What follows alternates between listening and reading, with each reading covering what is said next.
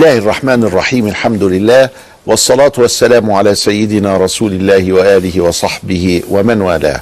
أهلا ومرحبا بكم في حلقة جديدة من هذا البرنامج والله أعلم. نعيش فيها ونت... ونعالج قضية الغضب وقضية كظم الغيظ. وأترك آه، الحلبة لفارسها الأستاذ خير رمضان حتى يطوف بنا معكم في هذا الموضوع الذي نرجو الله سبحانه وتعالى أن ينفع به.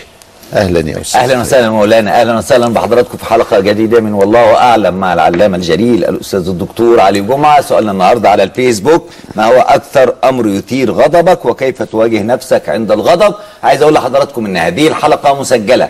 الرسائل التي وصلت إلينا عبر خلال الأيام الماضية عبر الفيسبوك أو الإس إم إس أو تويتر. هنطرحها على فضيلة الإمام. تليفونات الناس اللي بعتوا لنا تليفونات وحضراتكم هتسمعوهم. دول باعتين التليفونات خلال الأيام السابقة لهذه الحلقة وتم الاتصال بهم علشان أي حد يتصل بينا يقول لا إحنا بنضحك عليه. هذه الحلقة مسجلة. مولانا هو إمتى حضرتك غضبت؟ يعني إمتى حسيت أن الغضب استبد بك فعلا؟ بسم الله الرحمن الرحيم. الحمد لله والصلاة والسلام على سيدنا رسول الله وآله وصحبه ومن والاه. أنا حياتي كانت آه، في للإجابة على هذا السؤال أقسام. القسم الأول كان آه، ال- العشرين سنة الأولى من حياتي. وفي هذه العشرين سنة الأولى أنا كنت آه، أغضب آه، وأرضى وهكذا يعني آه، المسألة معتادة. وما يثير غضبي هو كل ما يثير غضب الشباب أو كذا إلى آخره. ثم بدأت علاقتي مع كتاب إحياء علوم الدين. الامام الغزالي. للإمام الغزالي. وبدأت آه، خاصة بعد آه، الزواج. آه، تنتابني حالة من حالات ال- ال- الهدوء النفسي.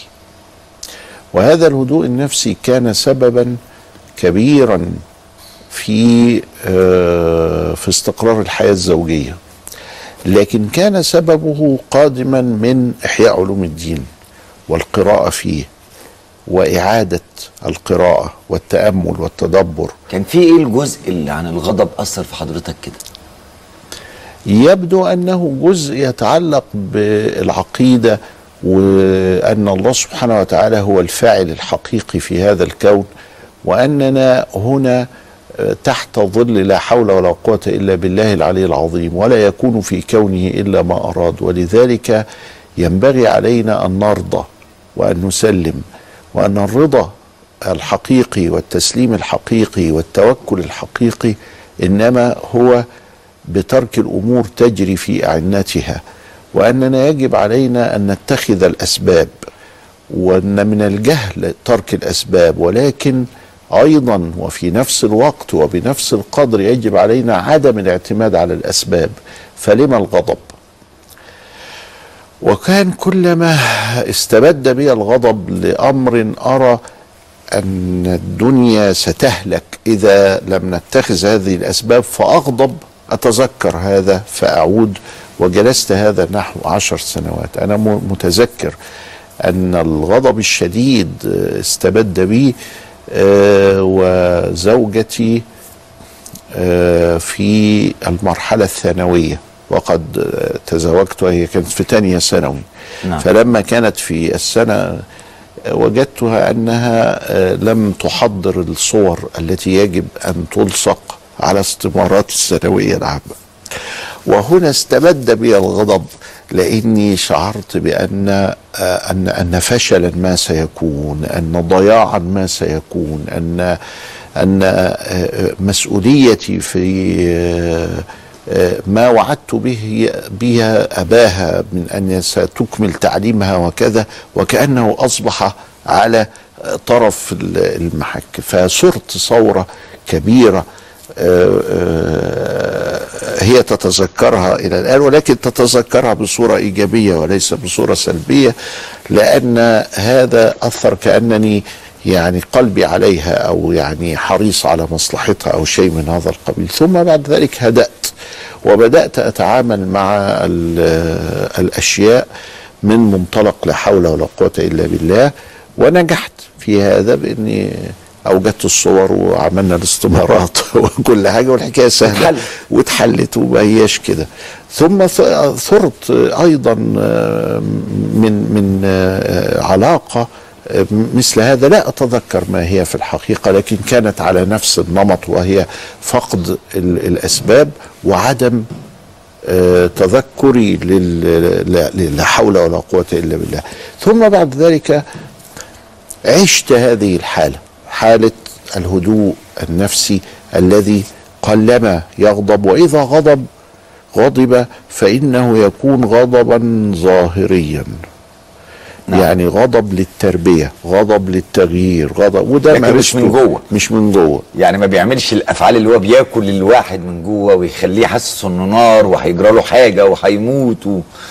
هم دول المرتين المرة بتاعت الصور دي والمرة التانية اللي ما أناش فاكرها وبعد ذلك لم يحدث لي إلى الآن منذ نحو أربعين سنة منذ نحو أربعين سنة نعم الدكتور علي جمعة لم يغضب لا لم أغضب لا أنت في السنوات الأخيرة حضرتك تعرضت لتجاوز وسباب ومحاولات اعتداء اللي هو وأنا بتفرج آه. وأنا بشوف أنا في قمة الغضب آه، صحيح. يعني أنا ببقى قاعد بغلي وعايز أدخل جوه الشاشة أعمل حاجة ويكفيني. وحضرتك في مواجهه الموقف أيوة. في داخلك أيوة. فعلا لم أيوة. تكن تغضب يعني آخر حاجة آه، من من هذا كانت مثلا آه، من من آه، آه، الإخوان المسلمين في الجامعة في دار العلوم آه، وهم يكذبون يقولوا إحنا مش إخوان مسلمين. معلش ما هو طول عمرهم كده. لكن آه، عندما هجم الطلاب على المناقشة أثناء تأديتنا لمجلس علم لكذا إلى آخره أنا داخلي ما ما فعلت شيء إلا أنني جلست أعدهم يعني واحد اثنين ثلاثة كم واحد؟ إحنا عندنا في جامعة القاهرة 250 ألف طالب وطالبة. أنتوا كم واحد؟ فطلعوا تقريبا أظن 22 أو شيء من هذا القبيل. 22 قول 25 بس أنا ما عدتش إلا 22 22 من قول 25 من 250 يبقى واحد في العشر تلاف أنتوا نسبتكم كده. أفيقوا يرحمكم الله. أنتوا نسبتكم واحد في العشر تلاف مش هتعرفوا تغيروا حاجة مش هتعرفوا تعملوا حاجة. اتقوا الله في أنفسكم. كل ده كان في في ذهني. بعد كده هجموا عليا هجوم إلكتروني بإنه إحنا مش إخوان. طب ماشي. أنتوا مش إخوان. إحنا أصل ضد الانقلاب. اللي هو ما أوهام في أوهام.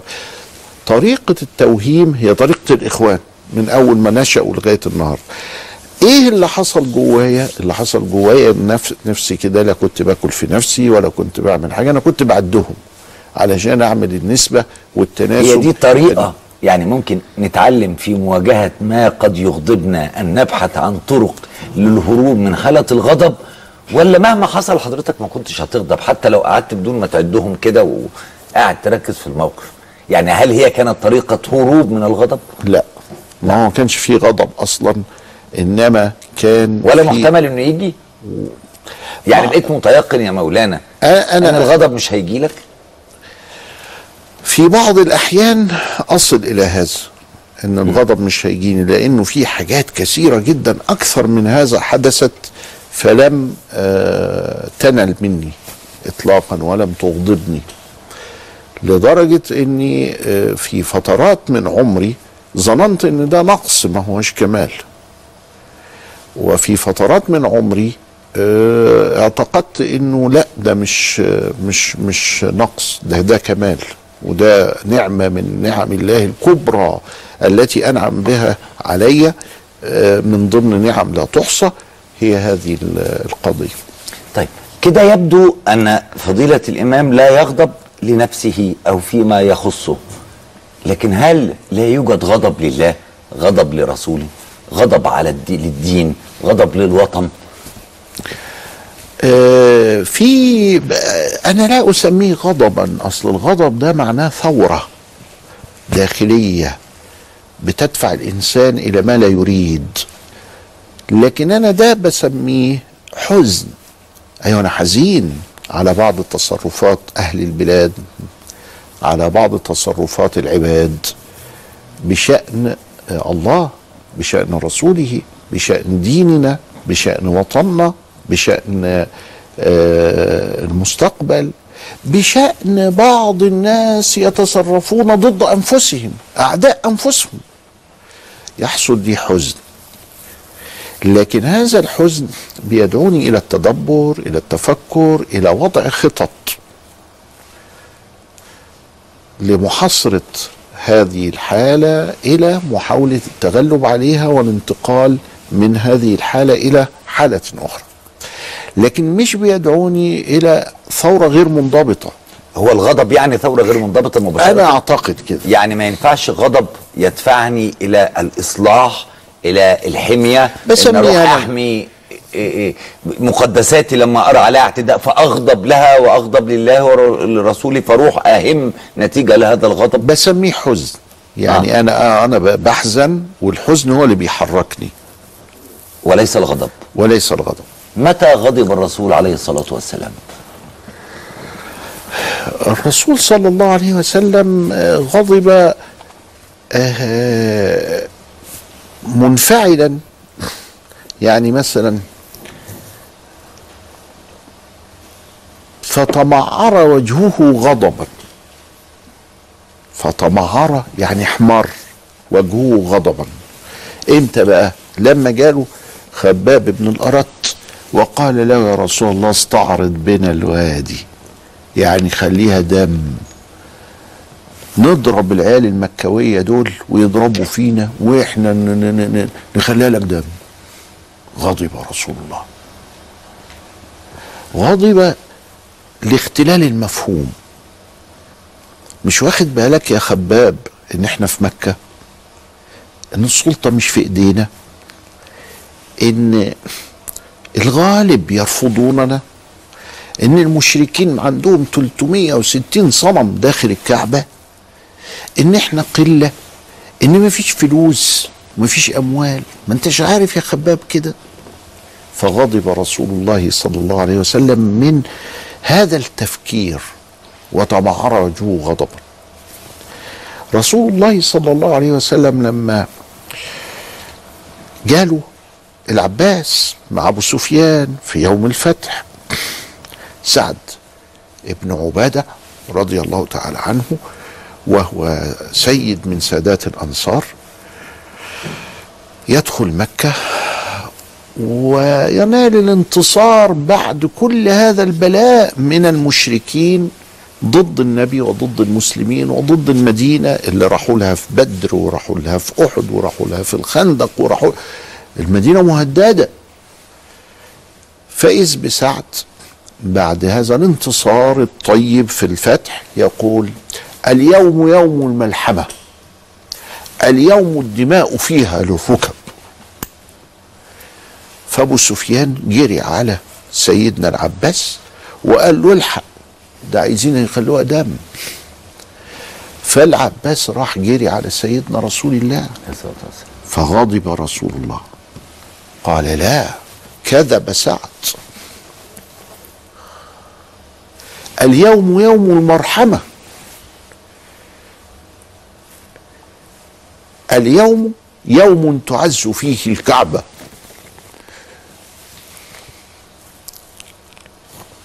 وغضبه خلاه يتصرف بأن يقيل سعدا. سعد. أقال. أقال. من قيادة الفر الفرقة التي هو قائده مسألة حساسة قوي هم الذين آووا وهم الذين نصروا وهم الذين فعلوا وفعلوا وفعلوا. الأنصار وده سيد الأنصار. وعلشان كلمة قالها بطريقة لها مبرر يعني هم دول مين يعني؟ ما دول المشركين اللي حاربونا كل هذه الحروب وهددونا كل هذا التهديد. ولكن الحكمة النبوية تقيل سعد وتعين ابنه قيس بن سعد بن عبادة قائدا مكان أبيه. يعني عايز يبعت له رسالة ويقول له دي حتة سياسية كده يا سعد. أنا شلتك سياسة لكن أنا بحبك. أنا مش مش مش عايز أهينك. أنا مش عايز ده أكرمه بابنه. آه ابنك برضو مننا فينا. وهو القائد برضو.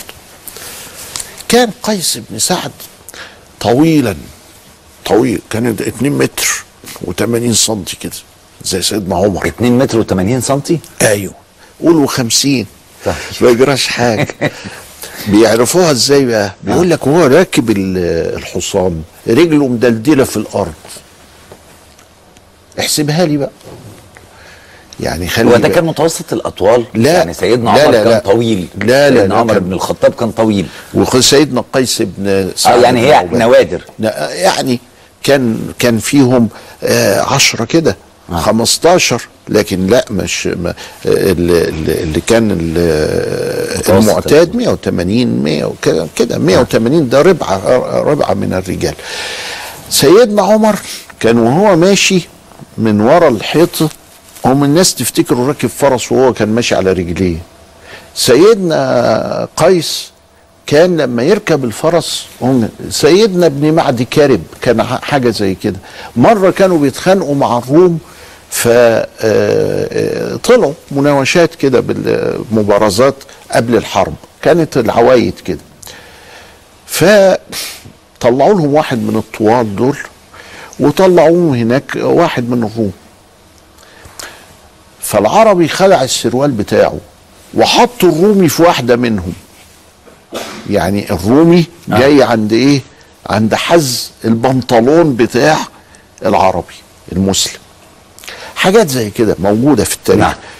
فقيس ابن سعد جه مكان سعد بن عبادة علشان سعد غلط الغلطة دي. قال العلماء قول النبي كذب سعد يعني أخطأ سعد. نعم. بس خطأ حساس قوي. والنبي بعد كده قال ماذا أنتم تظنون أني فاعل بكم؟ قالوا أخ كريم وابن أخ كريم. ماشي. قال فاذهبوا فأنتم الطلقاء. وقفل الحكاية. اللي هي بعد كده بقى؟ منديلا خدها وقال المصارحة والمصالحة. نعم طب ممكن نأجلها؟ وبرضه عايز هنا حضرتك ذكرت لي وقائع النبي عليه الصلاة والسلام يغضب ويتخذ قرارات وهو غاضب. طبعا هو النبي المنزه المعصوم ولكنه يغضب. ففكرة التسليم اللي حضرتك وصلت إليها وفكرة أن كله بإرادة الله سبحانه وتعالى والتي أوصلت حضرتك لأربعين سنة أنك لا تغضب. إذا ما تقوله حضرتك عن النبي؟ في أنواع من الغضب ووارد أنها تحصل. كيف نتعامل معها هل الرسول عليه الصلاة والسلام كان لا يغضب من آل بيته من أمهات المؤمنين؟ ألا توجد بعض الروايات التي تشير أنه كان يغضب ويعتب وينهر؟ بعد الفاصل إن شاء الله مع فضيلة العلام الجليل الأستاذ الدكتور علي جمعة.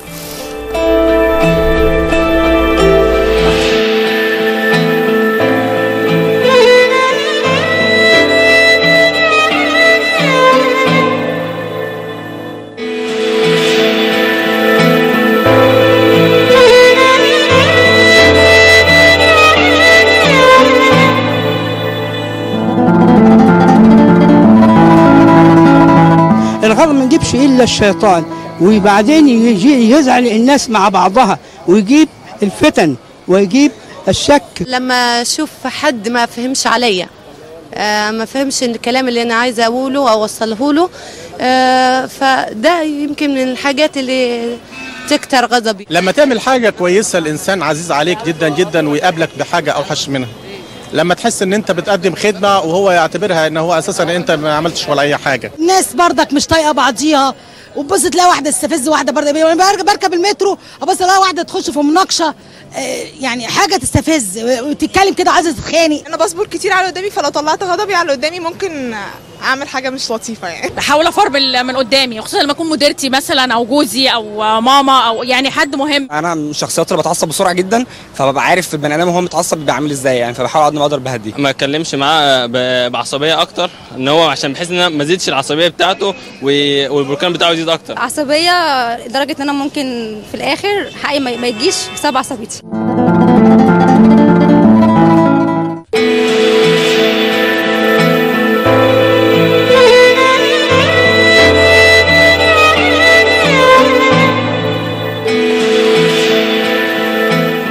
أهلا وسهلا بحضراتكم مرة أخرى. والله أعلم مع فضيلة العلامة الجليل الدكتور علي جمعة. قبل ما نرجع للأسئلة اللي سألتها حضرتك شفت التقرير. إحنا بقينا مجتمع غاضب وإحنا بنركب مواصلات وإحنا ماشيين في الشارع بنرجع بيتنا عصبيين جدا. بقت الحياة كلها حالة من العصبية والغضب. ناتج من التوتر العصبي. والتوتر أنا في ظني أن بدايته هو التلوث. إحنا بنعاني من تلوث بيئي خطير جدا. نعم. وقد نفرد حلقة مع حضرتك في قضية التلوث البيئي دي. عادم السيارات والضجيج السمعي الضجيج ال- ال- ال- التلوث البصري ال- المصانع اللي وسط المصانع. كذا. إحنا عايشين في تلوث عجيب. بيؤدي إلى توتر عصبي. التوتر العصبي بيخلي روح الواحد في مناخيره. اللي, اللي أنا بقوله وبعيد فيه وبزيد اللي هو قضية التسليم والرضا هي ده المفتاح الأساسي الأولاني اللي هيحل كل المشاكل اللي هيخلينا نتعامل مع كل حاجة وإحنا عايزين نحلها مش إن إحنا بنتأثر بيها التأثر السلبي الطبيعي. ربنا خلقنا كده إن إحنا لما نتوتر هذا التوتر وهذه الضغوط آه، آه، آه، نمل نخرج عن طورنا زي ما بيقولوا عن طبيعتنا عن عن هدوءنا. ولذلك فالتسليم والرضا دي حاجة حلوة قوي يعني حاجة عايزة برضو يعني نتعمق في فهمها علشان نشوف يعني إيه تسليم يعني إيه رضا وكيف الوصول إليه. لكن حضرتك بتقول إن إحنا فعلا مجتمع أصبح مجتمعا غضوبا ده صحيح. ماذا يقول النبي صلى الله عليه وسلم. لا تغضب ولك الجنة. لا تغضب ولك الجنة. ده شيء غريب يعني شوف كلمة بسيطة لا تغضب ولك الجنة. هت... لا تغضب دي في غضب آه طبيعي من الداخل. يتأتى للإنسان عندما يحرم من تلبية رغباته أو شهواته أو طلباته إلى آخره يحصل له غضب. وفي غضب ناتج من الضغط الخارجي والاستفزاز والابتزاز. وبيقول لك لا تغضب سواء من الداخلي ولا من الخارجي لا تغضب ولكن كان لأنه بيقول له يعني في مقابلي إن أنا لا أغضب. والأحاديث في هذا المعنى كثيرة جدا. ليس الشديد منكم بالسرعة اللي هو المصارع يعني. نعم. بل الشديد منكم من يملك نفسه حين الغضب. الغضب النبي عليه السلام عمل له علاجات منها علاجات فيزيقية إن صح التعبير. فمن ضمن هذه العلاجات إنك تقوم تتوضأ. من ضمن هذه العلاجات إنك تغير هيئتك. لما يجي لك الغضب قوم. ما تفضلش في الوضع اللي انت فيه. ما- لو واقف امشي. امشي. آه. لو كذا لو كان جنبك مية روح اتوضى. لو اتوضيت تصلي ركعتين. وهكذا. الحاجات دي بتشغل الذهن. تغيير الحال مما تغيير أنت الحال. فيه. عشان تخرج من تحت الضغط العصبي. وبؤرة الغضب. وبؤرة الغضب. نعم. كان آه، يعني مما يحكيه لنا مشايخنا آه، من الطرائف. آه، الشيخ الصملوطي رحمه الله تعالى وكان يعطي درس في الكتب الستة في سيدنا الحسين. وبعدين الشيخ الصملوطي غضب غضبا شديدا وعايز يضرب الولد اللي هو غضب منه ده. أنا ما أعرفش طبعا لأنه إحنا ما شفناش الشيخ الصملوطي. الشيخ الصملوطي يعني كان في أوائل الخمسينيات. فغضب غضبا شديدا من كده فأقيمت الصلاة. فخلاص انتهى الأمر. الله أكبر ودخل الصلاة. لغاية ما خلص الصلاة السلام عليكم ورحمة الله السلام عليكم ورحمة الله وجري ورا الولد عشان رجع له الغضب تاني. لما خلص الصلاة يعني ده هو كأنه اختزنه بس وأجله لبعض آه يعني هو آه ليه؟ البؤرة بتاعت الغضب وداها بعيد عن نفسه كده هو شوية. فلما آه، خلص من الصلاة البؤره رجعت تاني. فعايز أقول لحضرتك إن تغير الحال ده ده أحد أنواع ال- ال- القضاء على الغضب. سيدنا أبو بكر كان قاعد وسيدنا الرسول قاعد. وبعدين جاله واحد أنت أبو بكر أنت ما سددتش اللي عليك أنت مش عارف إيه أكثر الكلام آه، وشتمه. فأبو بكر ساكت. وبعدين زهد غضب من كتر ال- الضغط. فقال له يا أخي انت, أنت يعني ما, ما عندكش احترام لنفسك يعني أنت بتتكلم كده وكأنك صاحب حق. فراح النبي قايم أبو بكر شاف النبي قام راح جري وراه. قال يا رسول الله أما سمعت ما يقول؟ قال كان هناك ملك يرد عنك. فلما أن رددت عليه انصرف الملك. فانصرفت أنا خليك مع نفسك بقى. اذا الحقائق دي ما بيعلمها لنا النبي إنه انه وأنت ساكت ومن وكاتم غضبك. وصاحب حق. وصاحب حق. آه بيرد عليك مالك بيرد عنك بيدافع نعم. نعم. عنك. إن الله يدافع عن الذين آمنوا. لما حضرتك هتبقى ليك حول وقوة ومفيش تسليم ورضا وهتبتدي أنت بقى أنا كمان أقول لك زي ما أنت بتقول لي ان مالك مش قال لك خلاص. أدام أنت بتاخد حقك بإيديك خد يا اخويا فالتعليم النبوي اللي علمه لنا سيدنا رسول الله صلى الله عليه وسلم إن هو مبني على مفهوم لا حول ولا قوة إلا بالله اللي هو نفسه بيقول إنها كنز تحت العرش. كنز من كنوز العرش لا حول ولا, لا حول ولا قوة إلا بالله. لا حول ولا قوة إلا بالله دي كنت وأنا بشرح الحكم العطائية وجدت حاجة غريبة جدا. وجدت إنه كل الحكم أكتر من 200 حكمة. كلها يعني لا حول ولا قوة إلا بالله. كلها فيها التسليم فيها الرضا فيها التوكل فيها إنك بترمي حمولتك على الله سبحانه وتعالى. سيبك أنت. كده سيبك يعني. أنت. آه سيبك أنت. طيب. سيدنا النبي حضرتك ذكرت لي وقعتين غضب فيهم اذا فالغضب إذا أقره النبي وفي وسلم- تالتة. طيب آه. وفي وقعة ثالثة آه. وفي روايات عن غضب سيدنا النبي عليه الصلاة والسلام في بيته ومن إيه؟ زوجاته إيه أنا أقول لحضرتك حاجة هو كان غضبه آه برضو أنه كان لا يغضب لنفسه وهو ده اللي بيخليني أسميه الحزن نعم و آه وربنا وصفه بكده. ما وصفوش بالغضب. وصفوا تمال إحنا اللي بنوصفه بالغضب مثلا فتمعر وجهه غضبا يعني هو احمر ليه؟ لأن هو متضايق من كده متضايق من كده. بس متضايق بقى من سبب غضب ولا من سبب حزن؟ أدي الحتة الح... يعني الدقيقة شوية أنا بقول إنه من سبب حزن. أنا بدعي كده. بيقول له فلعلك باخع نفسك على آثارهم إن لم يؤمنوا بهذا الحديث أسفا. باخع نفسك يعني يعني حزين كده. آه، وبيقول آه، ولا يحزنك قولهم إن العزة لله يا أخي و- ها؟ ولا يحزنك قوله. يعني هو ما أغضبوش هو حزنه حزين عليهم. النبي صلى الله عليه وسلم رأى واحد له أثمال يعني م م لابس مهلهل. وبعدين قام وتمعر وجهه برضه غضبا هم شايفينه كده هم بيوصفوه بكده. لكن أنا بقول لا التمعر بتاع ده ما كانش في غضب جوه ده كان في حزن على أحوال كده. فأمر بالصدقة قال لهم ما- ينفعش كده ده يبقى بيقابلنا كده.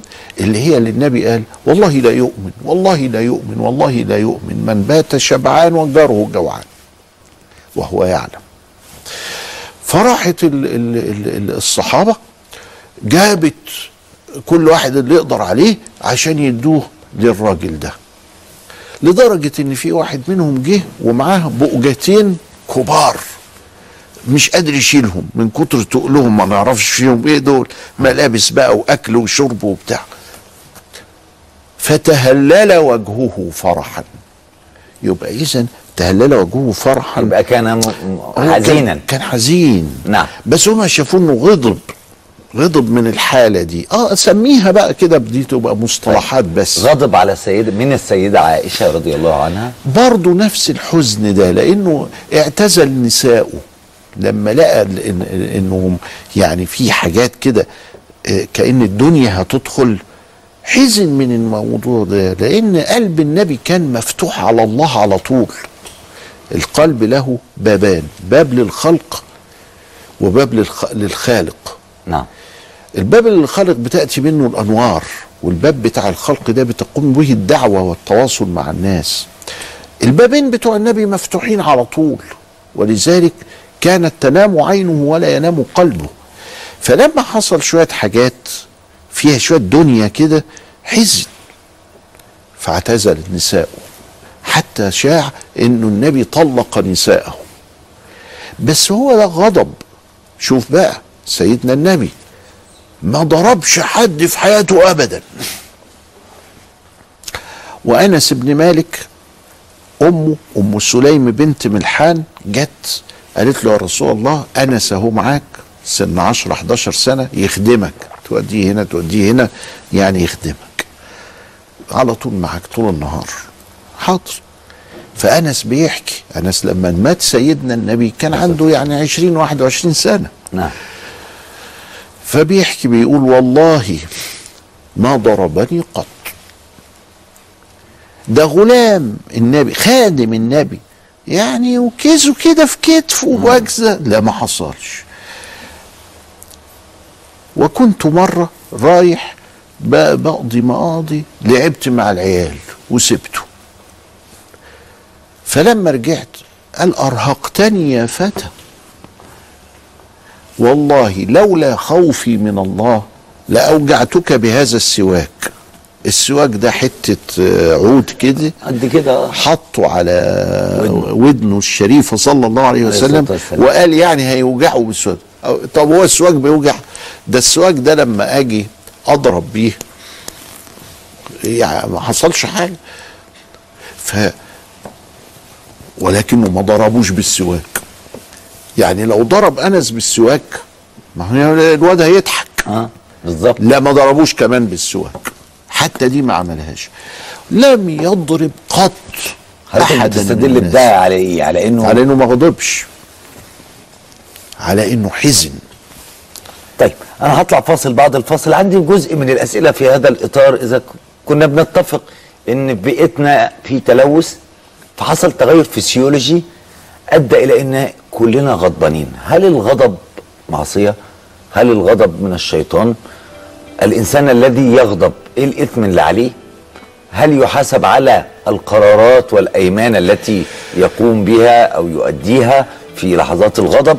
بعد الفاصل سنستمع الاجابات من فضيلة الإمام الدكتور علي جمعة.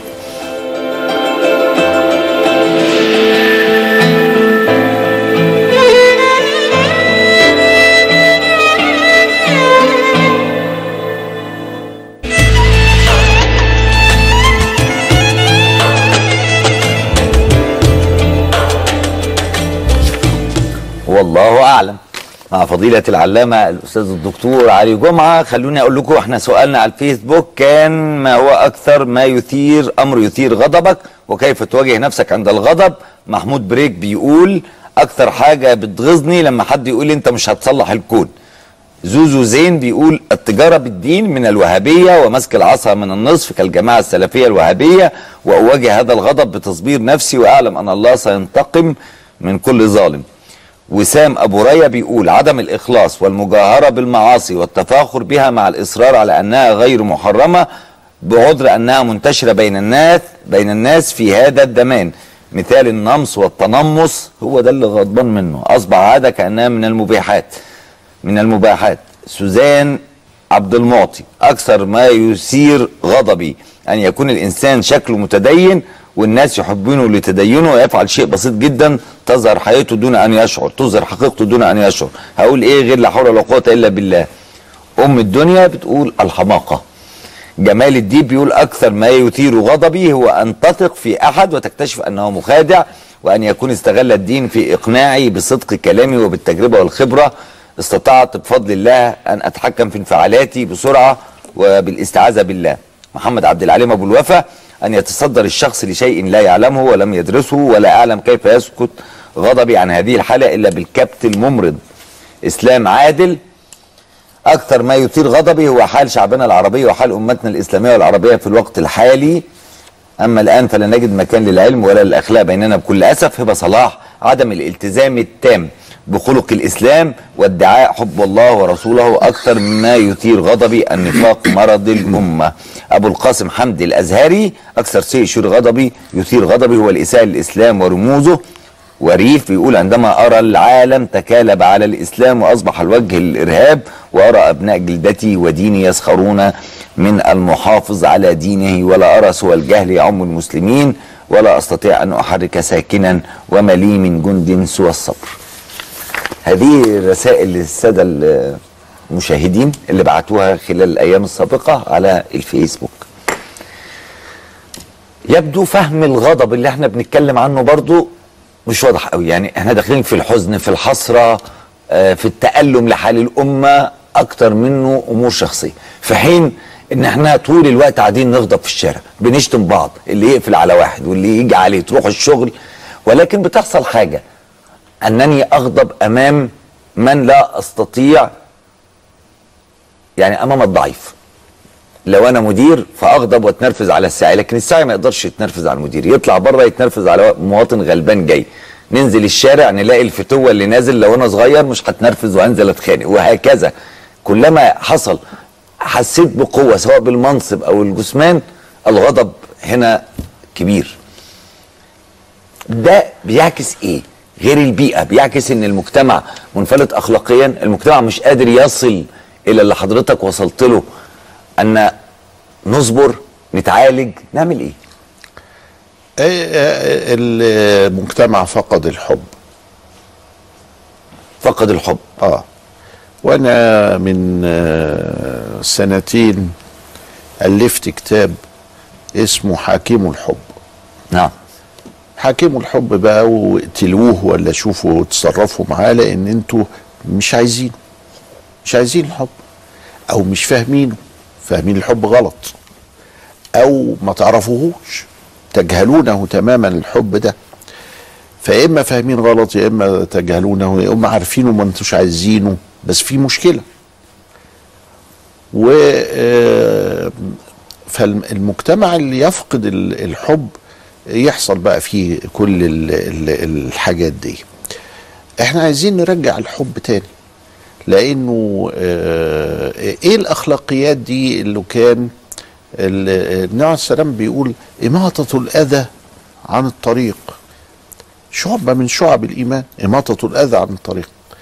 تخيل إن أنت بتميط الأذى عن الطريق. تخيل إن أنت بتحترم آداب الطريق علشان الغير. تخيل النبي عليه الصلاة والسلام في احترام آداب الطريق دي بيقول لك آه نهى رسول الله عن الملاعن الثلاثة. يعني المستوجبات لأن الناس تلعنك. يعني هتأذيهم ليه؟ إحنا بنعمل كده. إحنا بنعمل أشياء بتستوجب غضب الغير ولعنته. الله يلعنك يا بعيد.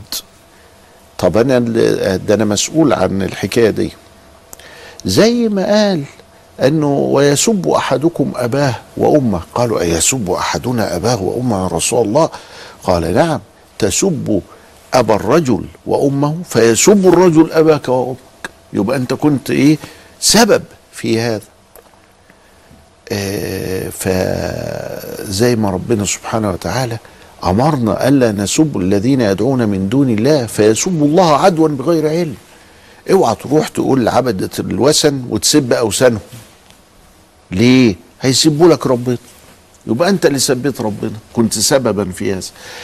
إحنا لازم نعرف إن الحب هو الأساس وإن الأخلاق دي كلها مبنية على الحب والحب مبني على الرحمة. بسم الله الرحمن الرحيم.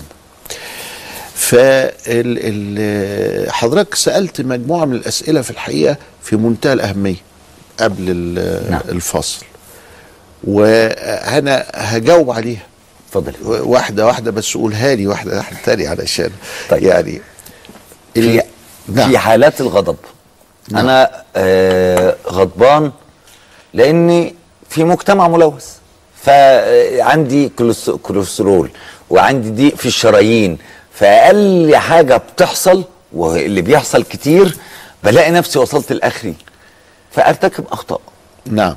يبقى اذا هنتذكر قول النبي صلى الله عليه وسلم لا تغضب ولك الجنة.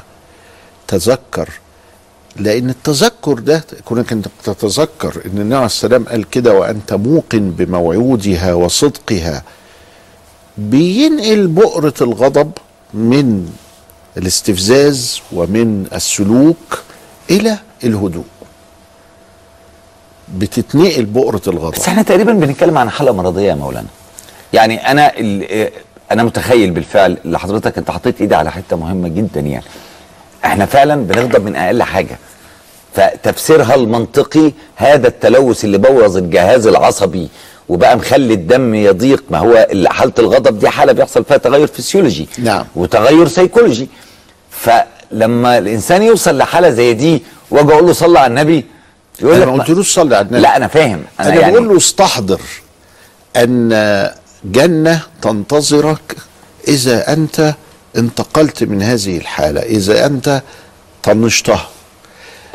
وفي علاجات بتبقى عاجلة وعلاجات بتبقى طويلة الأمد. نعم. علاج طويل الأمد إن إحنا نعدل البيئة بتاعتنا.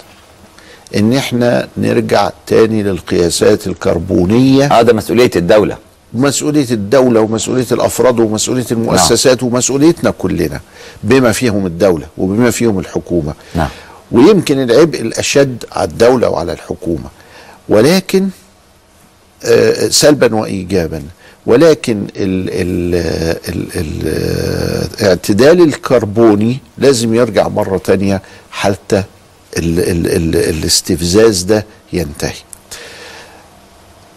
قضايا الحب اللي بنتكلم عليها دي طويلة الأمد طبعا. لكن ماذا تفعل في واحد كسر عليك فأنا بقول افتكر إنه وما تجرع مؤمن جرعة خير من جرعة غيظ. تذكر قوله تعالى والكاظمين الغيظ والعافين عن الناس والله يحب المحسنين.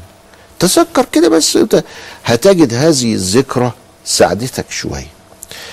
يقال إن الإمام الحسن أخو سيدنا الحسين يعني كان بيتوضأ الولد بيوضيه العبد بتاعه.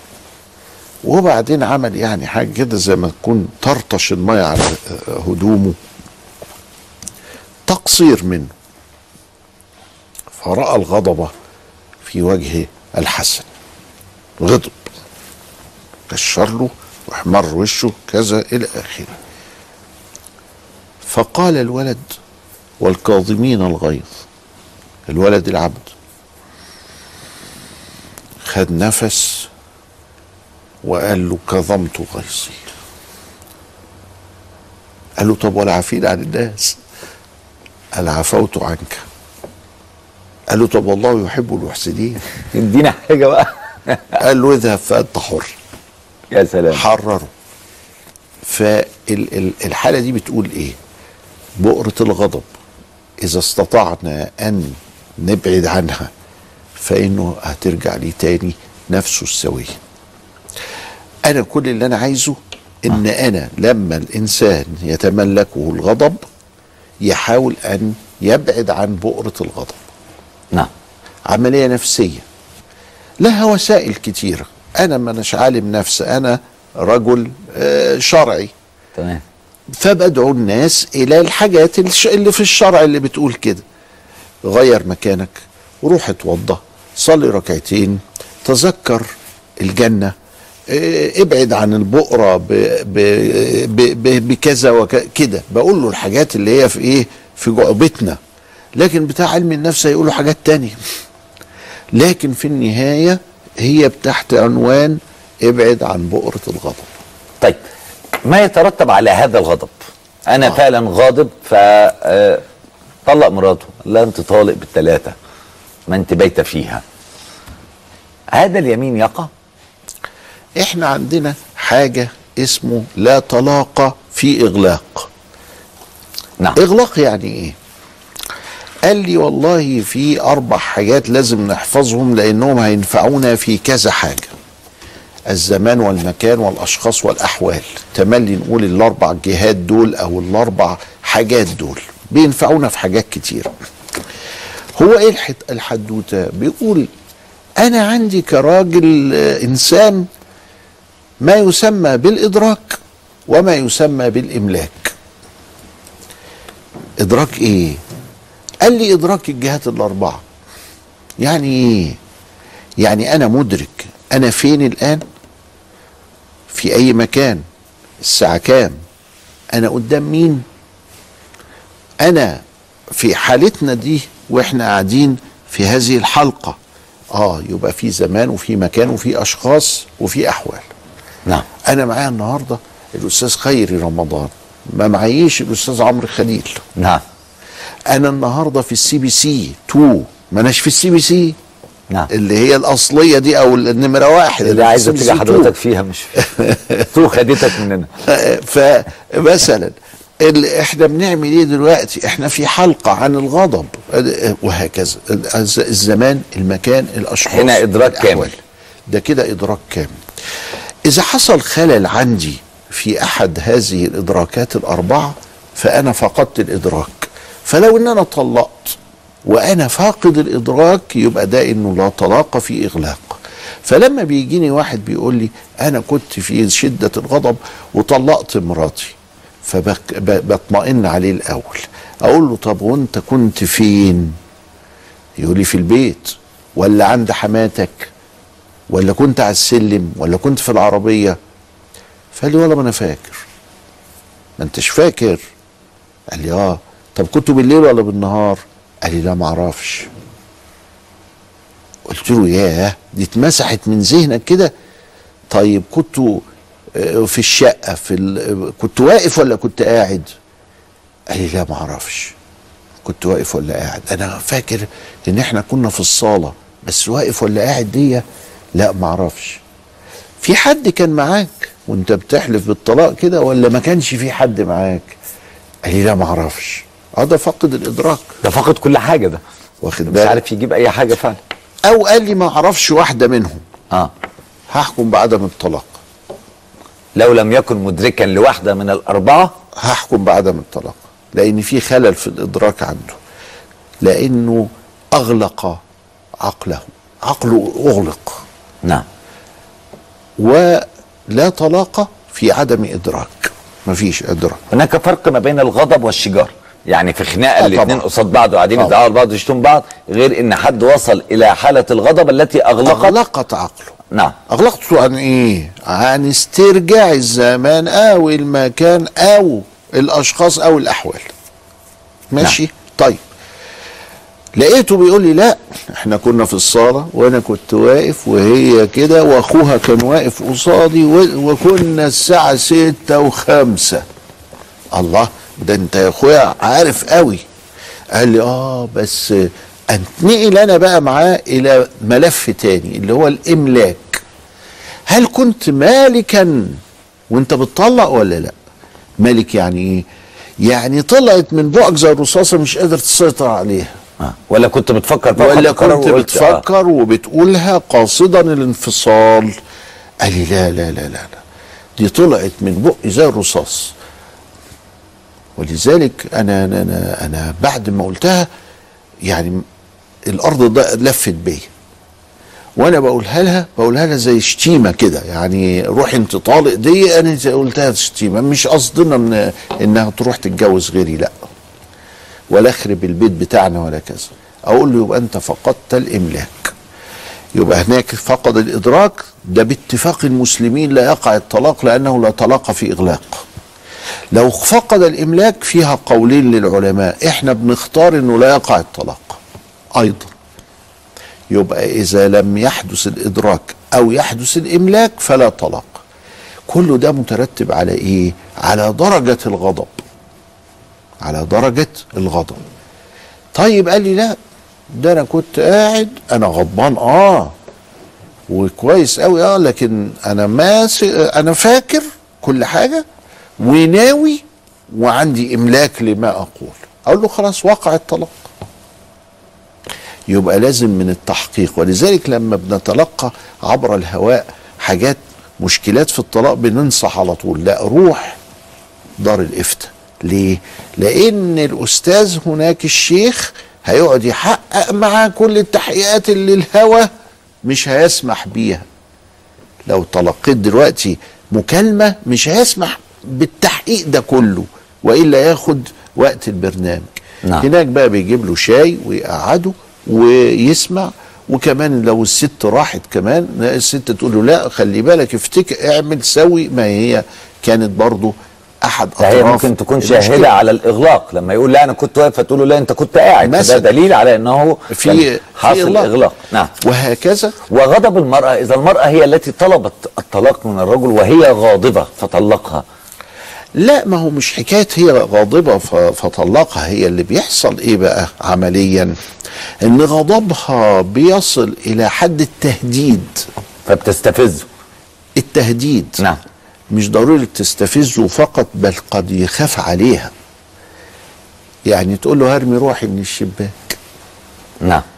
وتيجي معتلية الشباك وعايزة ترمي روحها فعلا ودي مش من عوايدها. فيخاف عليه ومن أجل هذا الخوف وعشان ينهي هذا الموقف يقول لها طب أنت طالق انزلي. فده ما يقعش الطلاق. حتى لو كان ده برغبتها فهو نفذ رغبتها واختارت وسيلة التهديد القصوى دي. فهو خوفا مش ط... مش هو خوفا. لكن هي رغبة حقيقية أنا فيه هو آه. لأن هو الذي جعل الله عقدة الطلاق بيده نعم فعمل كده وبعدين بيقول لي والله أنا كنت حريص على حياتها وخا... ولولا هذا ما طلقتها. ولولا هذا ما قلت ما هذه اللفظة. وأنا لا أعني بها هذا أصل كلمة طالق دي يعني بالهمزة كده وزي المصريين ما بيقولوها كناية نعم كناية ولذلك بعد ما عمل كده نزلت من الشباك ولطمت وقالت انت طلقتني انت ما بتحبنيش. آه دي قضية تانية بقى. لكن كان سابها وخلاص بقى. لا ما إحنا حريصين على الأسرة يا أستاذ خير. طبعا. فالمهم إنه ال ال لازم علينا إن إحنا في في الغضب ده الغضب آه أنت بتسأل السؤال حلو جميل ما أحكام ما يترتب على الغضب. نعم. النبي عليه السلام قال إيه؟ قال لا يقضي أحدكم بين الناس وهو غضبان. لا يقضي القاضي وهو غضبان. نعم. وده الغضب النهون الغضب الذي يفقد القاضي الإدراك أو الإملاك. ما ينفعش. لازم هنا القاضي لكن القاضي زعلان. آه زعلان دي مش غضبان. نعم. لما يكون زعلان أو متضايق. أو مش عاجبه الحال المايل أو واحد بيعترف بكل بجاحة أنه قتل وأنه نهب وأنه فعل وفعل.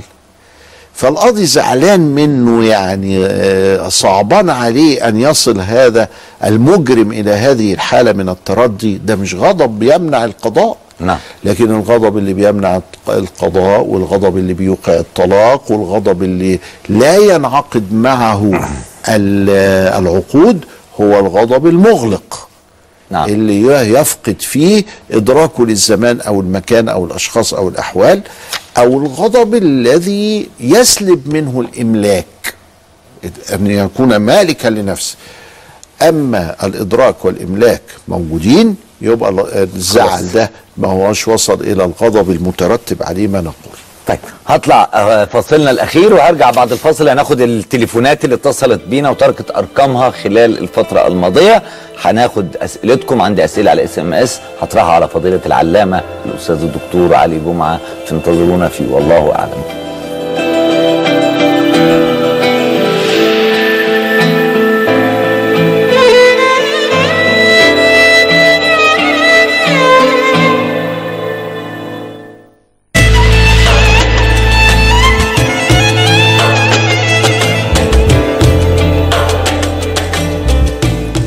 أهلا وسهلا بحضراتكم مرة أخرى. والله أعلم مع فضيلة العلامة الجليل الأستاذ الدكتور علي جمعة. دكتورنا عندي مجموعة من الأسئلة خارج النطاق شوية. اتفضل. ما هي حدود الخطبة؟ وما هي الطريقة المثلى الشرعية لتعارف الخطيب وخطيبته؟ بحيث يتم نقاش النقاط الهامة التي تساعد الطرفين على تحديد مدى التوافق الفكري والشخصي بينهم. إحنا في عصر منفتح الآن خرجت فيه المرأة للتعليم وللعمل. وللممارسه المجتمعية والمشاركة المدنية. ولذلك خذ العفو وأمر بالعرف وأعرض عن الجاهلين. ال- ال- ال- فتره الخطوبة هي فترة بيتعرف فيها الولد على البنت وبيتعرف فعلا على كذا إلى آخر ما ذكرت حضرتك اللي هو نفسيتها وتفكيرها ومشربها ورغباتها و... وإرادتها إلى آخره وكذلك البنت بتتعرف على الولد في هذا. إنما بالمعروف. نمرة واحد بنقول للولد والبنت الخطوبة ليست زواجا. نعم. ولا هي جزء من الزواج. ولا هي تمكن أن تعيشوا حياة الأزواج. لا تعطي أي حقوق. إطلاقا. نعم. ومن الناحية العملية حتى تستقر هذه في نفسية البنت وفي نفسية الولد قلنا له الهدايا بتاعتك زي الشبكة لو اتفسخت الخطبة هترجع له. نعم. يعني انت مالكيش عنده حاجة خالص. فنرجو انكم ما تنسوش نفسكم وتمارسوا مع بعض ما يمارسه الأزواج مع بعض لأنه دي مصيبة كبرى لأنه ده حرام وخارج نطاق الزواج. استنوا لما الكتاب يتكتب. الكتاب اتكتب بقى خلاص دي زوجته وهي آه، آه، زوجته وهو زوجها ويفعلوا ما شاءوا. ساعات يقع الزوج والزوجة دول في حاجة عيب يعني يعني غلط يعني ما يصحش اجتماعيا إنهم يروحوا يدخلوا قبل إعلان الدخلة وقبل ليلة الزفاف. معلش بس ده مش حرام. نعم. بس ده مش هيترتب عليه إنه وصف بالزنا أو لو حملت منه تبقى مراته. الحمل ده مراته. نعم. ولكن ارتكبوا خطأ اجتماعي والخطأ الاجتماعي ده إحنا ما بنأيدوش ما بنقولوش للبنت تسلم نفسها بموجب كتب الكتاب ولكن في نفس الوقت بنقول لها لو حصل أنت ما ارتكبتيش جريمة الزنا ولا انت ارتكبت جريمة الزنا أنتوا ارتكبتوا خطأ اجتماعي. طيب يا مولانا أعتقد أن جزء من السؤال حاليا الشباب اللي بيتجوز دلوقتي كتير بيطلق بسرعة قوي. لا توجد فرصة إذا افترضنا وأنا يعني حسب فهمي للسؤال. إنهم يقعدوا مع بعض. يعني حتى في السؤال بيقول كثير من كتب الفقه لا لا تجيز خروج المخطوبين دون محرم. لا عارفين يقعدوا مع بعض لوحديهم. مفيش فرصة إنهم يتناقشوا. لازم حد قاعد معاهم عشان يتناقشوا. بيحب إيه وبيكره إيه؟ آه بيحلم بمستقبله شكله إيه؟ شكل الحياة إزاي؟ ده كلام ما ينفعش في وسط مجموعة. فما هي حدود حرية وحلية جلوسهم منفردين أو خروجهم في الشارع؟ بنتكلمها في التليفون. آه. بلاش حكاية تلاقي الأجساد وبلاش حكاية الخلوة وبلاش حكاية الاتصال ال- يعني لو قاعدين في البيت والاسره موجودة بره والباب مانع. مفتوح وقاعدين في الأوضة والباب مفتوح. مفيش مانع. خذ العفو وامر بالعرف. لو كانت زميلته في الكلية زميلته في العمل وهكذا. يقدر ياخدها مثلا- ويقعدوا في مكان يتغدوا في مكان عام في وسط الناس ما يجراش حاجة لأن نعم. العرف كده نعم. ما هي وهي بتشتغل في الشركة أو في المؤسسة ما هي بتعمل كده وبتحضر هذه الل- اللقاءات مع خلق الله قدام خلق الله أنا دلوقتي طالع بالعربية وأنا آه، خطيبها فلقيتها واقفة على محطة الأتوبيس أخد بعض وأمشي يعني واسيب البنت تركب الأتوبيس؟ هنا ما فيش خلوة ما في وسط الناس يعني. ما في وسط الناس. يبقى إذا لا خذ العفو وأمر بالعرف وأعرض عن الجاهلين. لكن ده ما يخلينيش نقول نسمح بيه. بخلوة. نعم. آه، ولا. اسمح بالخلوة. آه. وبرضو التليفون يحل آه، كتير. وبعدين خلي بالك بقى وصلنا إحنا كنا نسبة الطلاق 13% نعم. أصبحت دلوقتي 40% وكلهم عارفين بعض. على فكرة. نعم. مفيش حاجة اسمه ما كانش عارف ده عارفين بعض قوي. ده عارفين بعض قوي. نعم. فإذا مش هو ده السبب. ما هوش عدم وجود فترة الخطوبة هو السبب. إذا أحيانا الانفتاح الزيادة والقرب الزيادة والحرية الزيادة يمكن تؤدي للطلاق. وكثير جدا أكتر من الحبيبة أكتر من 80% من حبيبة الجامعة الواد والبنت حبوا بعض. 80% اتطلقوا 80% شبعوا بدري خلصوا كل حاجة بدري. لأنه كل واحد بيطلب من التاني ما لا يطيقه بشر. مش أنا ضحيت بحياتي عشانك؟ مش أنا بحبك ولذلك أنت أنا أنا قبلتك. الله هو كان جربة يعني؟ أو كانت جربة إنك تعملوا ف 80% من الحبيبة طلقوا وما استمرتش الحياة. فأنا عايز أقول إنه مش الأسباب الحقيقية كده الأسباب الحقيقية هي عدم وجود ال ال ال ال الخلق القويم اللي إحنا بنتكلم فيه وبح صوت اللي هو الحب ده. الحب م- مش بمعنى الشهوة ولا بمعنى الميل القلبي بقدر ما هو بمعنى الاحترام. نعم. فياما ناس طلقت لأسباب غريبة عجيبة. الراجل آه، ليلة الزفاف فجت أمها تحت وزمرت زمرتين بالعربية وانزلوا يا ولاد تفطروا عندي. فالولد اعتبر هذا نوع من أنواع قلة الحياة. سمح لمراته إنها تنزل عشان تفطر مع أمها والبت بتدلع فراح مطلقها ورد علينا أشياء أشكال. تدلع إزاي يعني؟ ما هي طلبت مش سمح لها إنها تنزل تفطر؟ سامحت ان إن ننزل آه. اذا ده ما هوش عارف إيه آه، ألف ب أسرة ومش عارف ألف ب بنت بنت كبنت يعني أي نعم. بنت. وطيب والست دي بتتصرف كده ليه؟ أو إزاي؟ أو إيه ال- إيه العقليات دي؟ العقليات دي موجودة وبتسبب الآن 40% من حالات الطلاق ما بين الشباب. طيب ناخد بعض التليفونات آه، معايا الأستاذ عمرو. أهلا أستاذ عمرو. السلام عليكم. عليكم السلام ورحمة الله. اتفضل. الأول آه، أسلم على مولانا وأقبل إيده وراسه. الله يكرمك يا عمرو. أهلا وسهلا. ربنا يكرمك. سؤالك يا أستاذ عمرو. آه كنت عايز أعرف تفسير صلاة سيدنا ابن صلاة سيدنا ابن بشيش طيب حاضر. وكنت عايز يا مولانا حضرتك تجيزني بعد إذن حضرتك بالورد اليومي بتاع حضرتك. ده انت طماع قوي. ده إحنا بقالنا كتير بنحكي عليه. أنا أسمع في كرم مولانا حاضر إن شاء الله آه، يعني تسير على أذكار السادة الشاذلية وربنا يفتح عليك إن شاء الله. شكرا أستاذ عمرو. أستاذ مصطفى؟ أستاذ مصطفى؟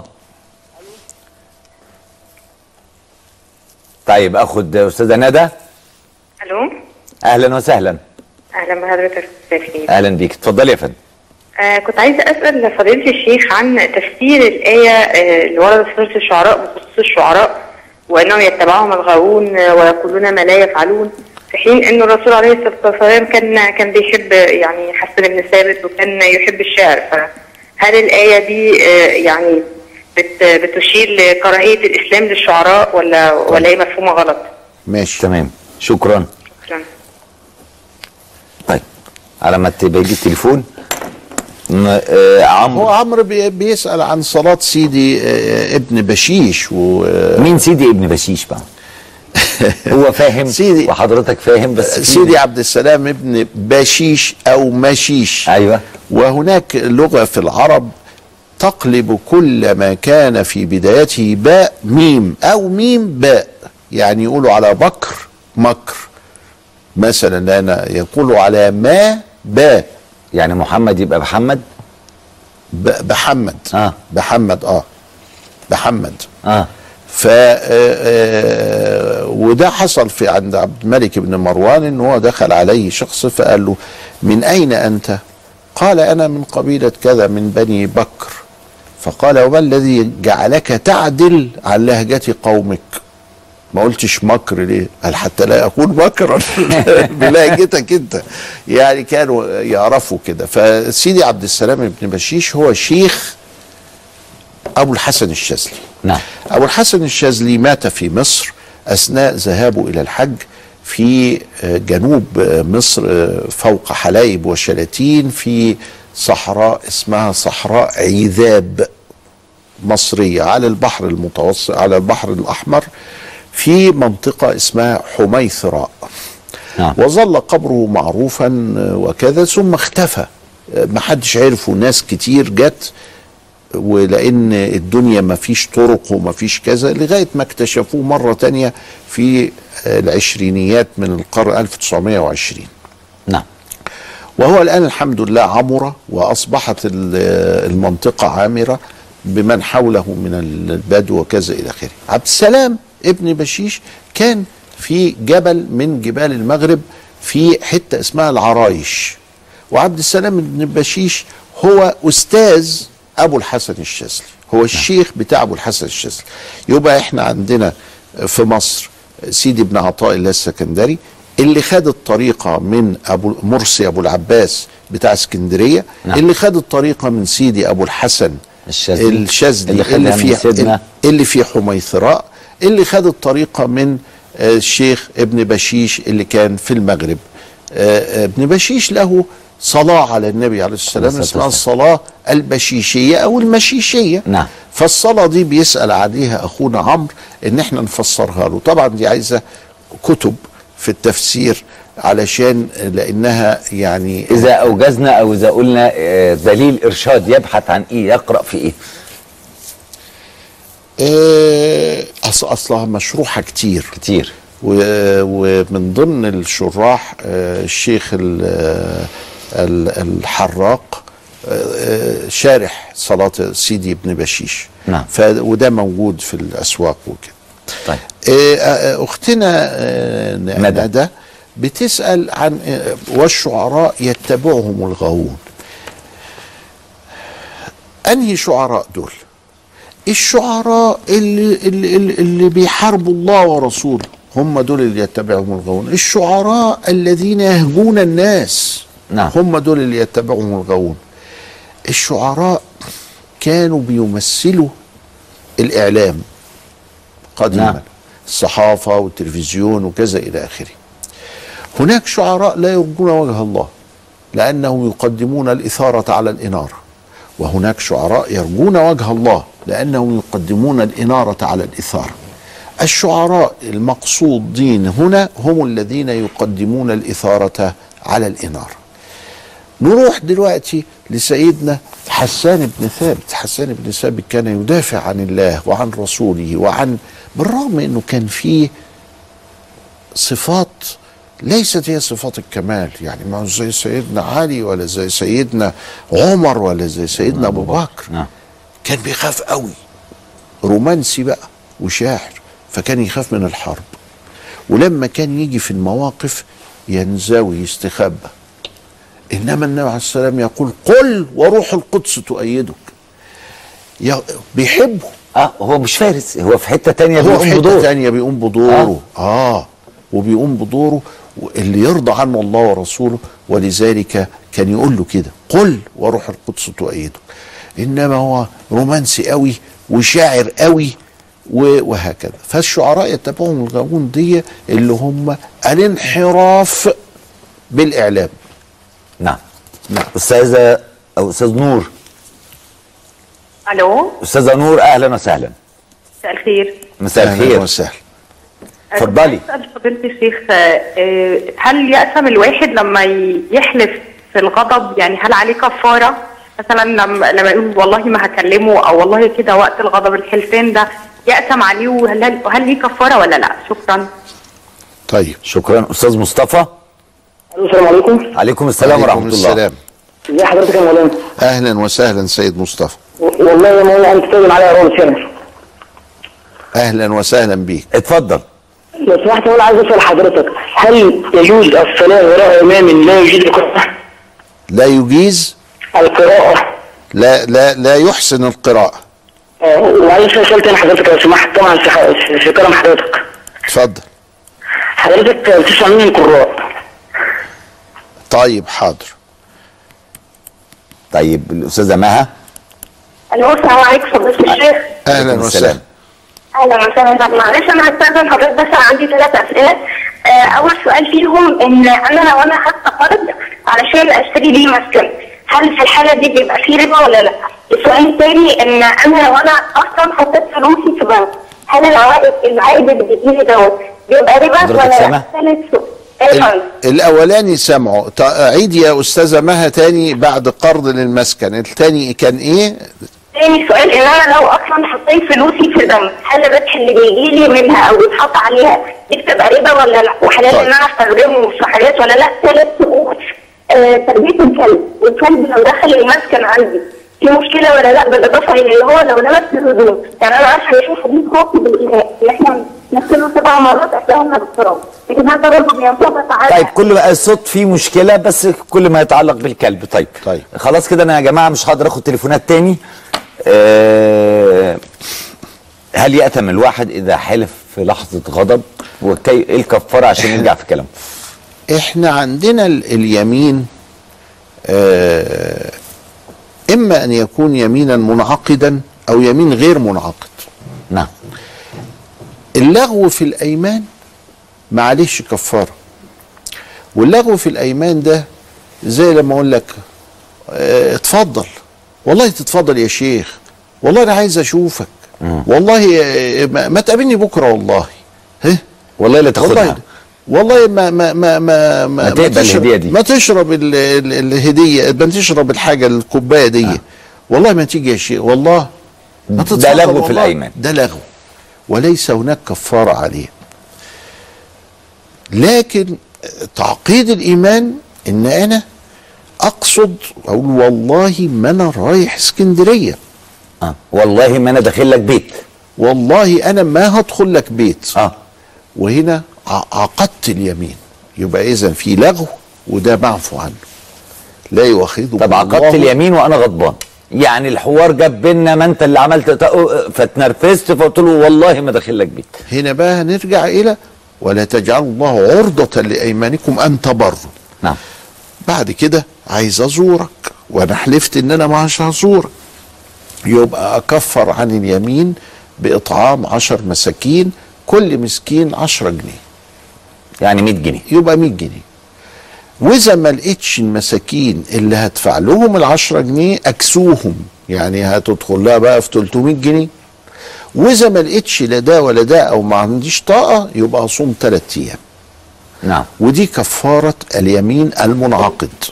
نعم. أما اليمين التاني ده بيسموه يمين أكل. والله ما تيجي ما والله تفضل والله كذا. وأصل ذكر الله هنا تبركا وليس قسما. نعم.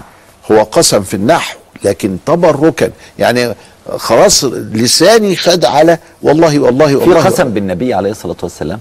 ولا القسم بالله عند الحنابلة ين- ينعقد لما نعم. أقول والنبي قال الإمام أحمد بن حنبل لأنه أحد ركني ال- الشهادتين. نعم. الشافعية يرونه مكروها. نعم. ما نعملوش. وقال الإمام آه، الجويني وهو مكروه قطعا. يعني مش حرام يعني.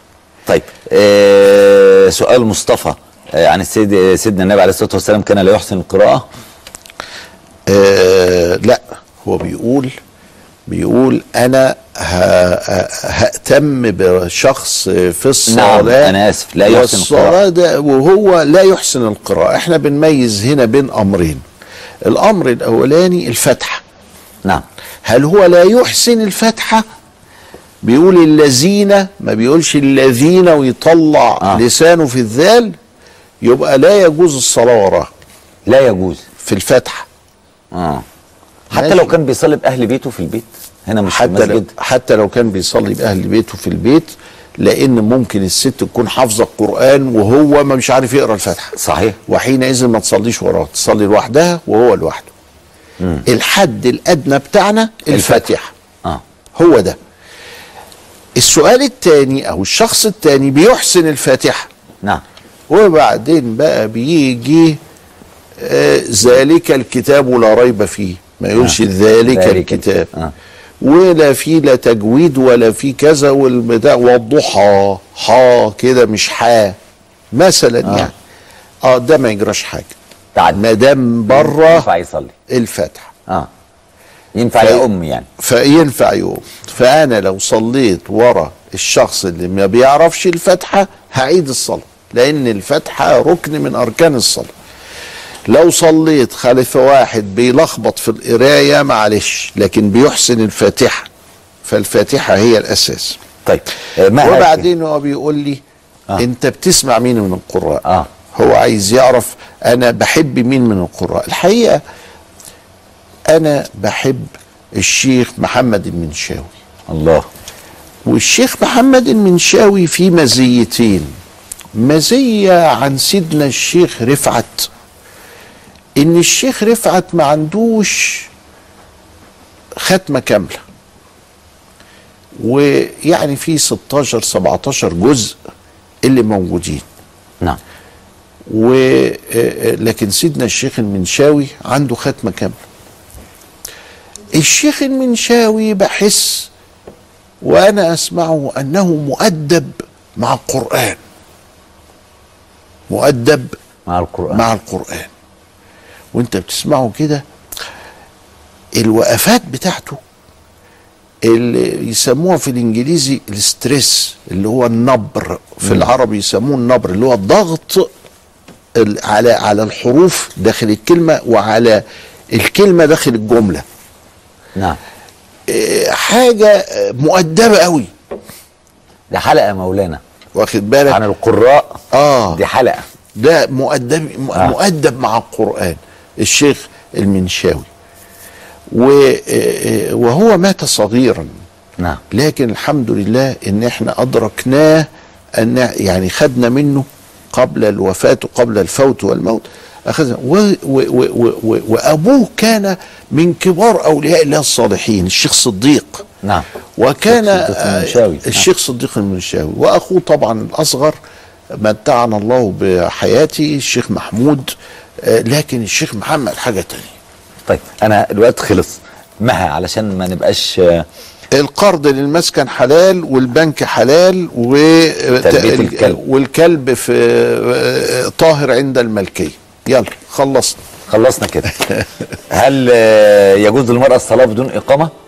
أيوه بشكر فضيلتك جدا. أو الرجل يعني ما جراش حاجة. بشكر حضرتك جدا. بشكر فضيلة العلامة الجليل الأستاذ الدكتور علي جمعة. غدا حلقة جديدة من والله أعلم. كل يوم معكم العالم الجليل. الدكتور علي جمعة في حلقات متنوعة تثري حياتنا. كنا محتاجين مثل هذا الحوار الدائم المتجدد الذي يعكس فقه الأزهر الشريف الذي افتقدناه. لدينا حوارات ممتدة خلال الأسابيع المقبلة إن شاء الله. فانتظرونا وإلى اللقاء.